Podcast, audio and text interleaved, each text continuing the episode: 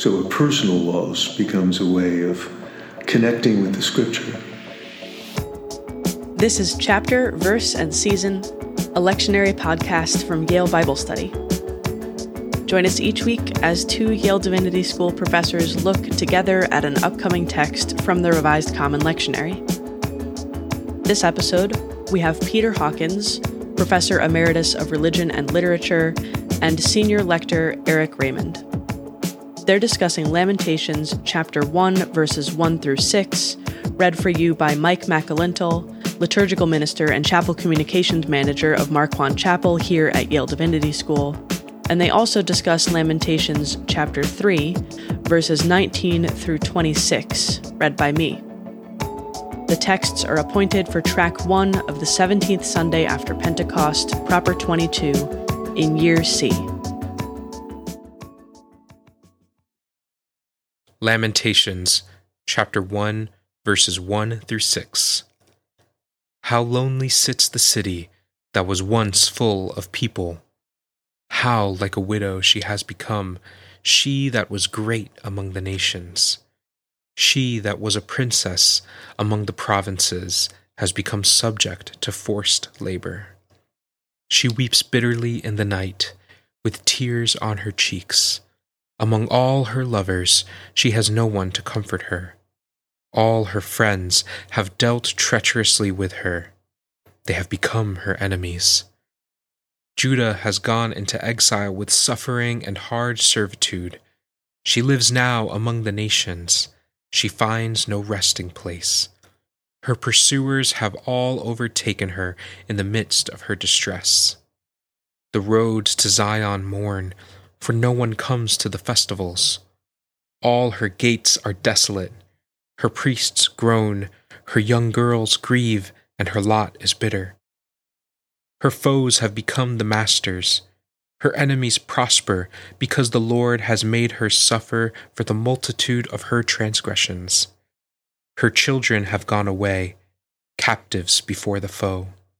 From daughter Zion has departed all her majesty. Her princes have become like stags that find no pasture.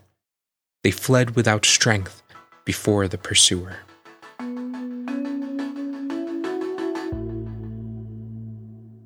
Lamentations chapter 3, verses 19 through 26. The thought of my affliction and my homelessness is wormwood and gall. My soul continually thinks of it and is bowed down within me. But this I call to mind, and therefore I have hope. The steadfast love of the Lord never ceases, his mercies never come to an end. They are new every morning. Great is your faithfulness. The Lord is my portion, says my soul. Therefore I will hope in him. The Lord is good to those who wait for him, to the soul that seeks him. It is good that one should wait quietly for the salvation of the Lord.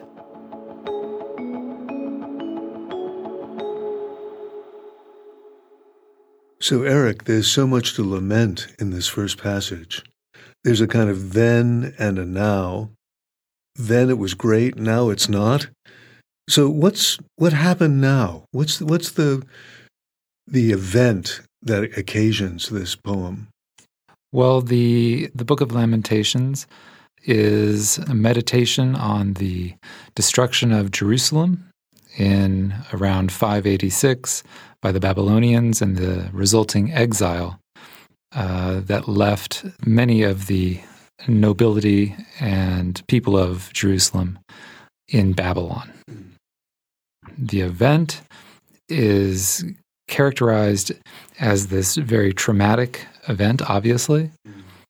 And the way that it's expressed in the text is interesting because on the on the surface of the, the text there are rather complicated lexical forms and morphological forms that make the reading of the text somewhat more difficult than an ordinary prose uh, account of the event. And that has the effect of slowing down the reading of the text and I think encouraging a, a meditative mood over this. Yeah, you wouldn't want words. to rush a lament. Right. It's meant to take its time. And, Right. Uh, and what about the choice of here? Here it's the fall of Jerusalem, 586, um, described as a woman. Right. And I wonder if you could say something about that. Well, the characterization of the city as a woman is in part reflective of uh, a common Semitic idiom to represent cities as female. And it reflects in part the fact that the word for city is of the feminine gender. It's gendered as feminine. There's a several different words for city, and all of them are feminine. This characterization of and lamenting of a city is also found in Mesopotamian literature. And so there is a connection with this biblical poetry and with earlier poetry from the Babylonian region. Mm. She used to be populous. She used to be beautiful. She used to be a monarch. And now she's what? She's been uh, betrayed. She's been deserted. She's been defamed. There's a kind of wreckage here. And I wonder if there, there are any of the metaphors that you would want to highlight for us uh, in particular. Well, for me, the, the interesting uh, idea is this reversal of the natural order of things, right? So her friends have become uh, her enemies, and you know everything has has shifted and reversed and diametrically opposite to what it should be, or what we w- would have expected it to be. Uh, the the the royalty has become the slave labor, and this kind of uh, reversal, I think, is uh, emblematic of the catastrophe that is taking place. People have been removed from their homes and have been totally uprooted from all of their traditions and what they're familiar with. I wonder if you'd read the first verse in Hebrew, just to give a sense of what the text sounds like in its its own language. Right. So the first the first uh, part of the first verse reads Yashava Vadad Ha'ir Rabati Am Hayata Ke Almana Rabati Vagoim. And the um, repetition of the word Rabati is curious because it's accented and it has a funny, irregular kind of ending that uh, throws into relief the the words, the word itself. Great one, and and like I said, slows down the reading of the text so that the the reader can, you know, meditate on the words. I think. Mm. In Dante's Vita Nuova, uh, the moment when Beatrice, his beloved, dies, there's a text in Latin, in the Italian, otherwise of the Vita, which is the opening line of the Lamentations. Mm. So a personal loss becomes a way of connecting with the scripture. And I wonder if that's part of the power of the Lamentations of Jeremiah as a whole. Yeah, I, I think so. And you can see that in some of the uh, ancient Hebrew versions of the Lamentations. In the Dead Sea Scrolls, they have a copy of the Lamentations. And in some verses, I don't know that it's in this exact section, but in some of the verses where you would have talk about an uh, an us, it's put into the first person, and it's it seems more by the scribe who was copying it, at least. It was felt on a personal level. It seems the transformation of what was more um, impersonal to something that was first person. Yeah. And I, I, notice here in the lectionary, we move from uh, the devastation of Jerusalem, remembering how wonderful ago was and how terrible now is. And we begin in chapter three with that same sense of wormwood and gall. But then there's a shift. Right. It doesn't seem, to my reading, to be motivated.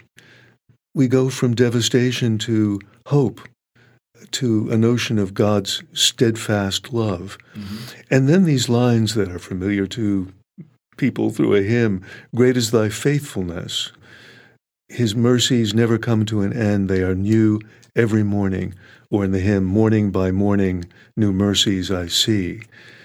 So, this kind of redemptive celebration of God, who seems to have been absent in the first part of the lamentation. So, I wonder if you could say something about that, the kind of f- stark transition without motivation. Right. So it seems it seems in in some of the psalms you see a similar reversal mm-hmm. In the connection between the first passage from chapter 1 and this passage from chapter 3, the second passage. You see a, a linkage in some of the vocabulary that's used. So the the root zachar to remember is repeated. The words for affliction and these uh, words get repeated in the first verses from chapter three that we're looking at. And Peter, you were asking about the verses 22, I guess, through 24. Is this correct? Mm-hmm. The way that it's expressed in Hebrew in, in verse 22, chasdei Adonai, the uh, acts of piety of the Lord. The word derives from, is the plural form really of the word chesed, which has many different translations, including piety and loving kindness. But oftentimes in the plural, as it is here, has to do with not only the, the concept of loving kindness and piety, but also acts that are done that represent that that uh, idea. Mm-hmm. I'm intrigued by our being told that it's good that one should wait quietly for mm-hmm. the salvation of the Lord, like sit down, shut up, and hope. Uh, but that, right. but I have a sense that it's a lot more than that. Right.